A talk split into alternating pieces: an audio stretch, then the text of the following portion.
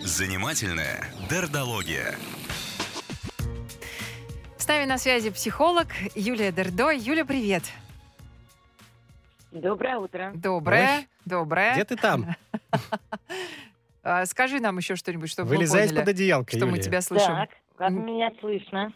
Ну, Немножко бывало и лучше. Давай голос скажем, старушачий у тебя. скажем так, как говорила одна моя Так, быть, подружка просто своему еще раз мужу. попробуйте со мной связаться?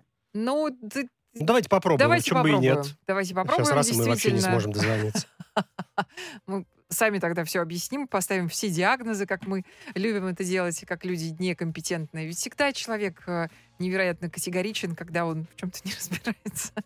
А, 8 Это 9 ж моя 2 6 специализация. Да-да-да, 4 нуля. э, Это специальность любого ведущего широкого профиля. 8 9 2 6 4 нуля 92 и 0. Номер для ваших сообщений. Вопросы готовьте для Юли или звоните 728 7701. Давайте еще раз поп- попробуем. Раз, два, три, четыре, пять. Вышел ли зайчик погулять? Вышел зайчик. Да. Зайчик Шикарно. здесь. Ничего, Вот. такой зайчик И получился. сейчас была главная иллюстрация моего тезиса, о котором я хотела сказать. Давай. Потому что, с одной стороны, огромное количество исследований нам действительно говорят, что люди в близких отношениях себя чувствуют лучше, живут дольше, но тоже э, не те же исследования нам говорят, что это только если отношения или связь хорошие. Ну вот. Хорошие. Не смотри, любые, да, Как все-таки? красиво получилось. Хорошая связь у нас но- теперь. Но это же правда. Это правда. А. С одной стороны, а, я думаю, тут не нужно быть психологом, чтобы понимать, что мы, человек, а, не просто человек как существо, мы социальная личность. Человек без близкого контакта с другими людьми даже не развивается и личностью не становится. И мы знаем, это огромное количество исследований, которые появились там после Первой мировой войны, а особенно после Второй, когда огромное количество было беспризорных или маленьких детей, и их недостаточно было просто кормить, поить, содержать в безопасности, что дети просто не развивались, оставались, отставали в развитии или погибали, если а, взрослые люди не брали их на ручки, не брали, не качали, не были в доступе, не разговаривали с ними, не обнимали. И я думаю, что с этими исследованиями знакомы все. Есть огромное количество волонтеров, которые приходят там в детские дома, чтобы просто подержать младенцев на руках. Это да. И дело в том, что во взрослом возрасте все это не меняется.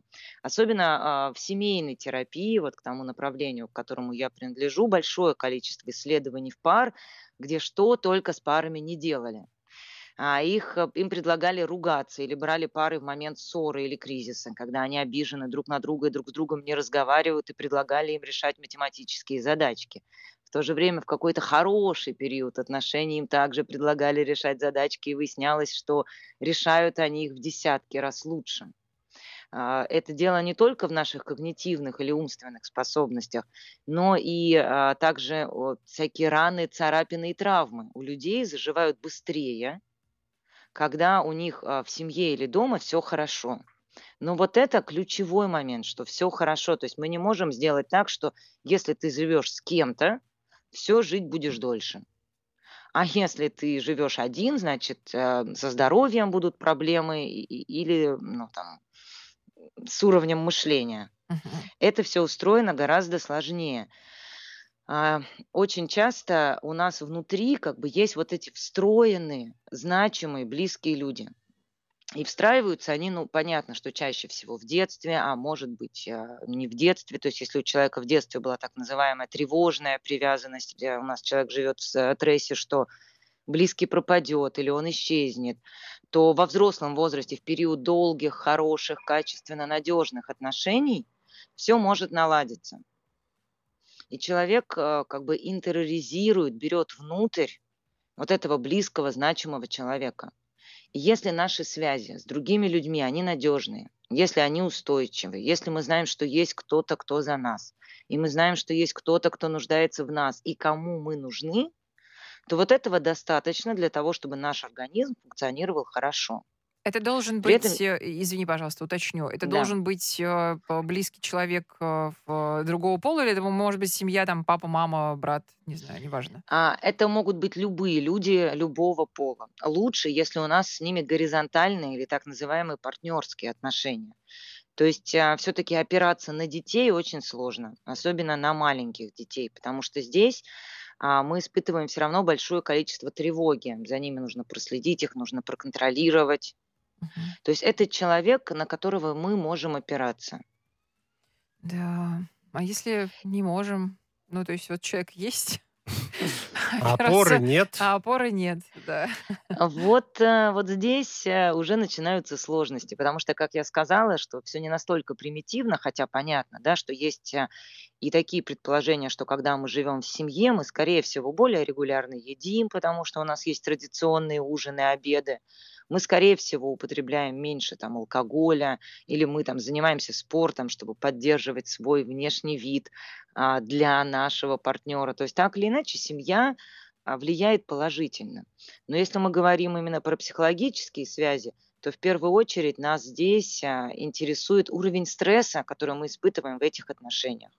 Подожди, пожалуйста, я, я Вли... просто, прости, но я хотел сразу по, вот по первому пункту сказать, что у нас, ты Давай. знаешь, огромное количество э, и мужчин, и женщин набирают вес, э, вступая в брак, после того, как вступили в брак. Женщина, потому что она хочет откормить своего э, мужчину, потому что женщина хочет его откормить, а женщина, потому что она расслабилась. И ровно когда Скорее, отношения заканчиваются, ну да, люди начинают приводить себя в порядок и питаться нормально, потому что они на рынке снова. Так что я Ну, здесь да. немножко не согласна. На да. рынке. Э, да, но подожди, мы же не знаем, э, вот смотри, вот ровно следующий тезис о том, что больше всего мы страдаем от высокого уровня стресса. С этим Вот, спорить, спорить, конечно, не- да. И бессмысленно. вот это, может быть, пусть будет немножечко бока, но регулярное питание и спокойствие, чем а, голодание, детоксы, похудение, это же такой же огромный стресс. Мгм. Если человек может находиться в спокойном режиме и при этом быть стройным, подтянутым, а, питаться здорово и заниматься спортом, то, конечно, это будет плюс для здоровья.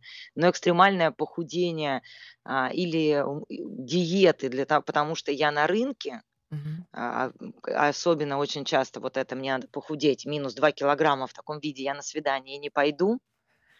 К вечеру никакого здоровья нужно, организму. Пойду поем клубники. согласны, согласны, здесь согласны. Что у нас? Вот. И Поэтому что мне хочется сказать нашим слушателям? С одной стороны, вот такая ситуация, что когда я один, я в постоянной тревоге, я вообще не могу быть, а, там, жить без мужчины или без женщины. Не обязательно, чтобы кто-то нужен был рядом.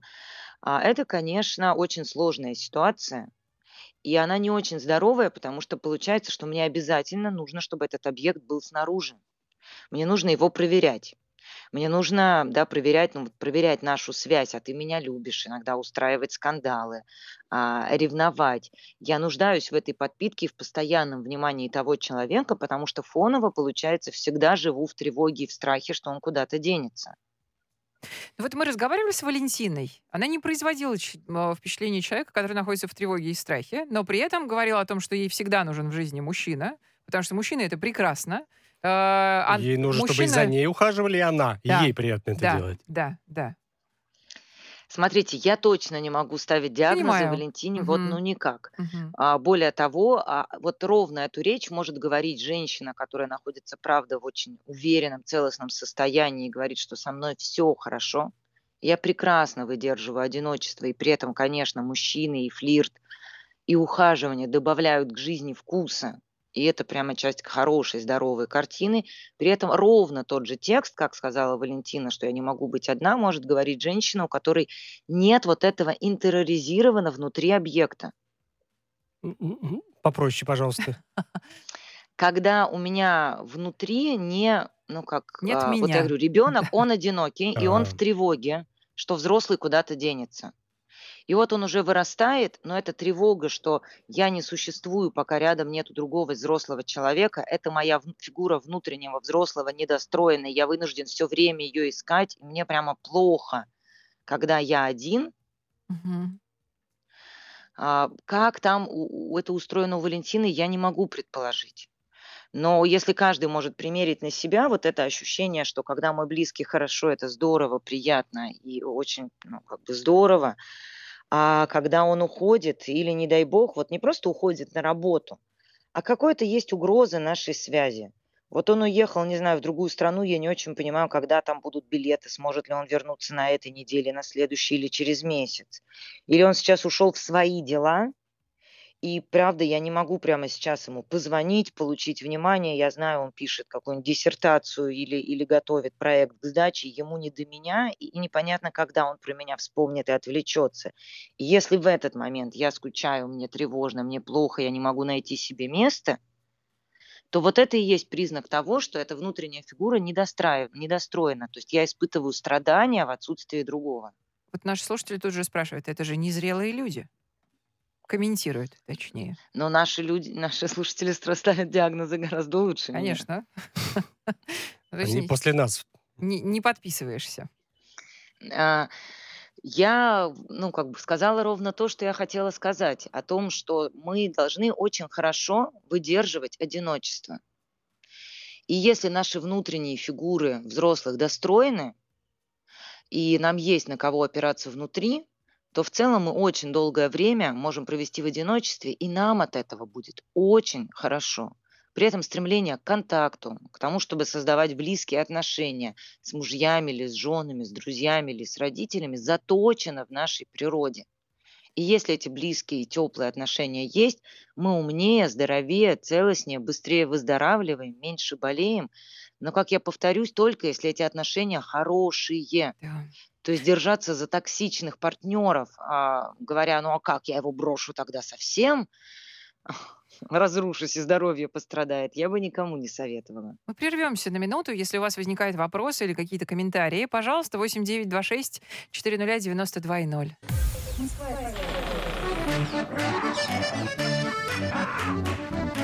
Занимательная дердология. Психолог Юлия Дердо продолжает отвечать на ваши вопросы. Сегодня говорим о том, нормально ли быть э, не в отношениях, можно ли, точнее, себя чувствовать полноценным человеком, будучи не в отношениях, временно или, может быть, постоянно. Э, из какой категории вы? Напишите нам. У нас, э, в общем, поровну, мне кажется, да? Так всякие, всякие разные. Всякие-всякие есть, да. Юля, может быть, нужно м, сказать или что-то посоветовать тем людям, которые страдают от того, что они сейчас э, одиноки и, возможно, страдают от э, вопросов постоянно э, от людей. Как дела? Как дела, почему не женат, почему не замуж? Что отвечать здесь так, чтобы, ну, как-то вот и себя, себе чувств, себя чувствовать хорошо и... И им сделать плохо. Именно.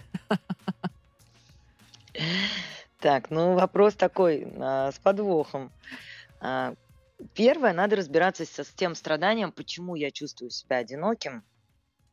И точнее так, почему я страдаю, когда я не в отношениях. Это социальное страдание, стыжение, что со мной что-то не так, все парами, а вот я только один или одна. Или действительно а, я внутри, несмотря на то, что взрослый человек, совсем-совсем не могу находиться один. И вот это такой большой а, пласт внутренней работы, с которым я бы, конечно, предлагала идти в терапию. Если плохо и, одному. Да, если плохо одному, и я не могу найти себе место, и я не могу успокоиться, и у меня поднимаются какие-то страхи, и я думаю, что со мной что-то не так, то вот такой а, тревоги быть не должно. Ну, не должно. Ну, смотри, если Может одному быть, нормально, а просто за, за, надоели вот. все вокруг со своими. Да, вот спасибо, Наташа. Да. Вот здесь сейчас, да, это ровно второе. То есть, когда нас другой человек спрашивает, почему ты до сих пор один, сколько можно, когда ты себе кого-то найдешь, нас может это ранить по двум причинам. Ну, первое, потому что мне нормально, а вы просто достали. И тогда не надо идти к психологу, и тогда я сейчас быстренько посоветую. А второй момент, когда мне самой ужасно плохо, я не знаю, почему я одна, и не могу найти себе действительно никого и встретить по каким-то причинам, вот тогда нужно идти к психологу. А так, если все подходят и спрашивают, ну почему ты одна, ну как так можно, я предлагаю в ответ не хамить, не говорить э, каких-то вещей, а, а ты почему а, в такой толпой тебе вот что как-то а прямо говорить о том, что, а, пожалуйста, не задавай мне такие вопросы. Неудобный для меня вопрос. Ага. Ну, это же как-то так признать, что тебе неприятно слышать эти вопросы. Как себе неприятно их слышать. Так, конечно. Ты думаешь, что кто тебе задает словами через рот максимально вежливо про это сказать, что тебя спрашивают, а почему ты до сих пор один? Я предложила бы просто ответить, что, знаешь, я считаю, это не очень корректный вопрос или слишком личный, и я не планирую на него отвечать, или, пожалуйста, не задавай его мне. Это же близкий друг, может быть. Что может быть слишком личного в отношениях с близким другом? Вот сказала бы мне такой близкому Наталья. другу или маме, которая в ответ скажет, что значит слишком личный, я же Мгм. твоя мать, я же имею право знать, сказать ей, да, мама, вопрос неприятный, и я не буду обсуждать эту тему. О, это конфликт. Так, Это конфликт, давай, конечно. продолжай, ты за маму. Как так можно? Я тебя родила. Почему? Да, Поговори со мной. Дочь, мы за тебя да. все переживаем. Вот, и сказать, мамочка, я тебя очень люблю. Я вижу, как ты переживаешь. Ты знаешь, я сама переживаю. И мне пока нечего тебе сказать. Я правда не буду обсуждать эту тему. Не потому, что хочу тебя обидеть, а потому, что для меня это сложно или неприятно. Мгм. Я обычно говорю, сначала свою жизнь устройте, пожалуйста, а потом за мою Вот это бери. passive-aggressive у нас. Вот. И Юля, passive-aggressive мгм. обычно неплохо останавливает других людей, Да, но моментально. усложняет отношения с ними. Поэтому иногда лучше один раз выдержать с близкими людьми вот такой разговор, который мы вам только что с Натальей продемонстрировали. с Натальей. Так мама меня назвала только когда сердилась на меня. Значит, смотри, у Так, нас, у нас куча вопросов. подожди, Да, да, да, подожди, сейчас конечно. перейдем к Мгм. вопросам. Про наш с тобой диалог хочу сказать, что слова могут быть любыми, не обязательно сейчас нас стенографировать. Главное– позиция внутренняя. Когда мы встаем в позицию как бы снизу, то зачем меня это спрашивают, они все хотят мне нахамить и так далее, и мы пытаемся отбиваться. Ну, простите, как продемонстрировал Роман, Рома. Мгм. Мгм. А ваша задача немножко занять позицию сверху, действительно видеть, что мама в тревоге, что ей там сложно, что у нее мечты о том, что у вас к этому моменту уже пятеро детей, а у нее столько же внуков будет. Она расстроена, и если вы занимаете вот эту позицию утешителя, вам очень легко вести диалог именно в таком смысле, что я вижу, что ты беспокоишься, я знаю, что ты спросила не со зла, но при этом а, как бы жестко, но при этом уважительно отстаивать свои границы. Переходим к вопросу. Давай, да. Ну, во-первых, мы уже очень сильно подкованные слушатели а, тобою. И говорят, это же про созависимые отношения, где и вместе плохо, и врозь тошно. Ну да, а, есть такой формат созависимых отношений, когда при любом разрыве контакта растет тревога. И, как я уже сказала, именно от этой тревоги постоянной и начинаются у нас разные соматические болезни, и портится здоровье.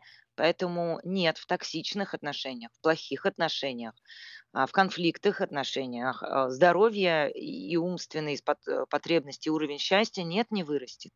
Все это растет только в хороших и близких отношениях.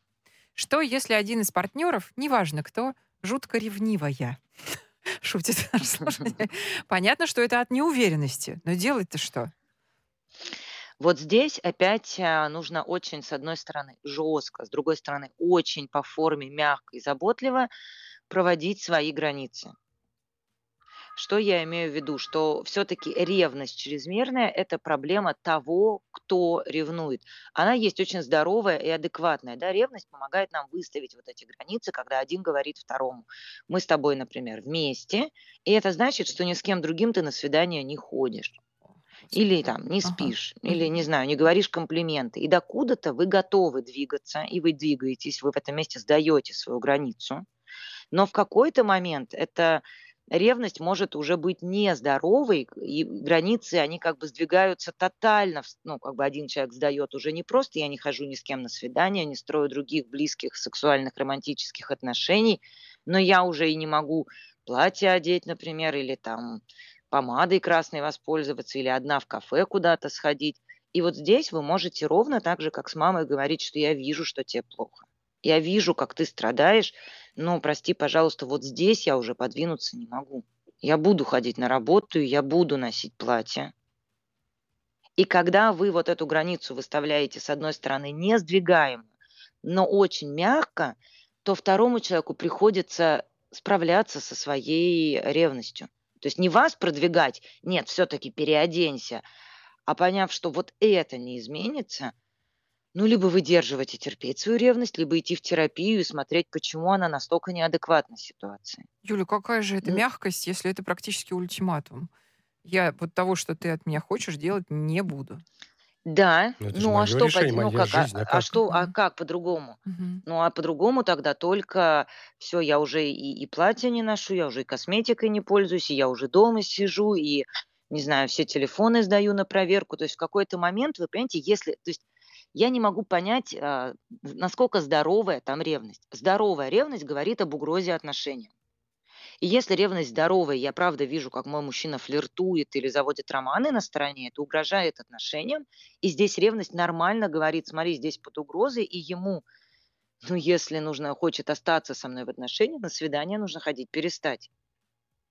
Э, Но не если моя спорю. ревность Мгм, мгм. болезненна, не нездоровая, она не связана с ним, а она просто болит, она будет болеть, что бы он ни сделал. Вот он уже не ходит на свидание, вот он уже с работы приходит в 6 вечера, вот он уже не может один в магазин выйти, вот он уже не пользуется парфюмом, вот, ну, там, что дальше там, отдает мне телефон на прослушку. А, удо- понимаете, ревность болезненная не успокаивается никогда. И только когда он мне скажет, слушай, Юль, но прости, но вот это будет так, и как бы я не смогу а, свою боль и ревность успокоить об него, и я понимаю, что вот все это так, там, не знаю, на работу он ходит и раньше 9 вечера не приходит никак, я не знаю, в течение дня не обзванивается, не утешает меня каждый час, где он находится, куда мне эту боль нести. Вот я иду в терапию и выясняю, например, что моя такая ревность, это потому, что у меня мама всю жизнь отца ревновала, и у меня вот это болит как тревога, ну и сценарий взятый оттуда. Только тогда я смогу в этом месте успокоиться, когда здесь наткнусь на нерешаемую границу. Давай вот А иначе это грустную. будут Ага. отношения, где она всегда будет сдвигаться, сдвигаться и, и без толку. Грустно, да, Да, весело? грустно. Ну как, важно. Тут Давайте. смотри, Ирина пишет. Никому не нравлюсь. Какие могут быть еще ответы? А, а кому нравлюсь, тот мне не нравится. Поэтому и одна, пишет нам Ирина. Ирина не написала, насколько ей комфортно, некомфортно в этой ситуации, к сожалению. Но это же часто, Да. к сожалению, Ну, проблема. опять же, ситуация очень плохо описана для того, чтобы я могла Да. дать какую-то рекомендацию. Чаще всего, когда я никому не нравлюсь, я просто не замечаю а, вот эти сигналы симпатии скрытые. И не умею идти на контакт с этими людьми, да, вот те, кому нравлюсь, то есть это уже какой-то очень явный примитивный посыл, ну, там какой-нибудь идет мужик по улице, эй, красотка, твоей маме взять не нужен, вот я вижу, вот я ему понравилась. Ну, это уже такой примитивный прямолинейный сигнал, и вряд ли, конечно, я отвечу такому мужчине симпатией. Но есть еще огромное количество более тонких сигналов и отношений. Как эти отношения выстраивать, как э, подойти со мно- самой не сразу с предложением руки и сердца, а подружить, зайти на кофе, как сближаться аккуратно. И вот чаще всего а, вот такое, что никому не нравлюсь, а те, кто, кому нравлюсь, не нравятся мне, пишут люди, которые не умеют, ну что ли, дружить на более тонких пластах, Мгм. которые не умеют создавать вот эту близость, ну как бы аккуратно, по шагам, а, выстраивая и присматриваясь, привыкая к друг другу. Или сразу накладываем такой идеализированный образ, когда отношения должны быть сразу идеальные. Вот он должен быть высокий, умный, богатый, красивый. В отношениях чаще всего не так. В близких отношениях мы все равно ценим людей за другое, но тогда нужно дать себе душевный труд пойти в эти близкие отношения с человеком, который, да, может не соответствовать всем таким нарциссическим параметрам. Тобой Поэтому моя была бы рекомендация: дружите. Просто дружите, не ищите себе сразу мужа. Дружите с большим количеством людей и смотрите, с кем эти близкие отношения сложатся. Кристина с тобой спорит, у нас прям полминутки. Не согласна, что ревность это проблема ревнующего. А ревнивец уверен, не, уверен, не, не уверен не в себе, а в партнере. Это возникает, когда люди быстро сближаются. Мужчина, например, понимает, что любой также быстро может добиться девушку, не прилагая усилий, как и он сам в свое время. Да, но мне кажется, Кристина, получается, со мной не спорит. Если мужчина просто фантазирует, что теперь любой друг ее добьется, это его проблема. Если девушка правда где-то косячит, то ревность, э, это, ну, как бы в этом месте адекватная. Все понятно. Спас- А, ну, Спасибо, да-да-да. Ловко всё, ты Вопросов всё. нет. Вывернула. Наш психолог Юлия Дердо была на связи. Москва FM.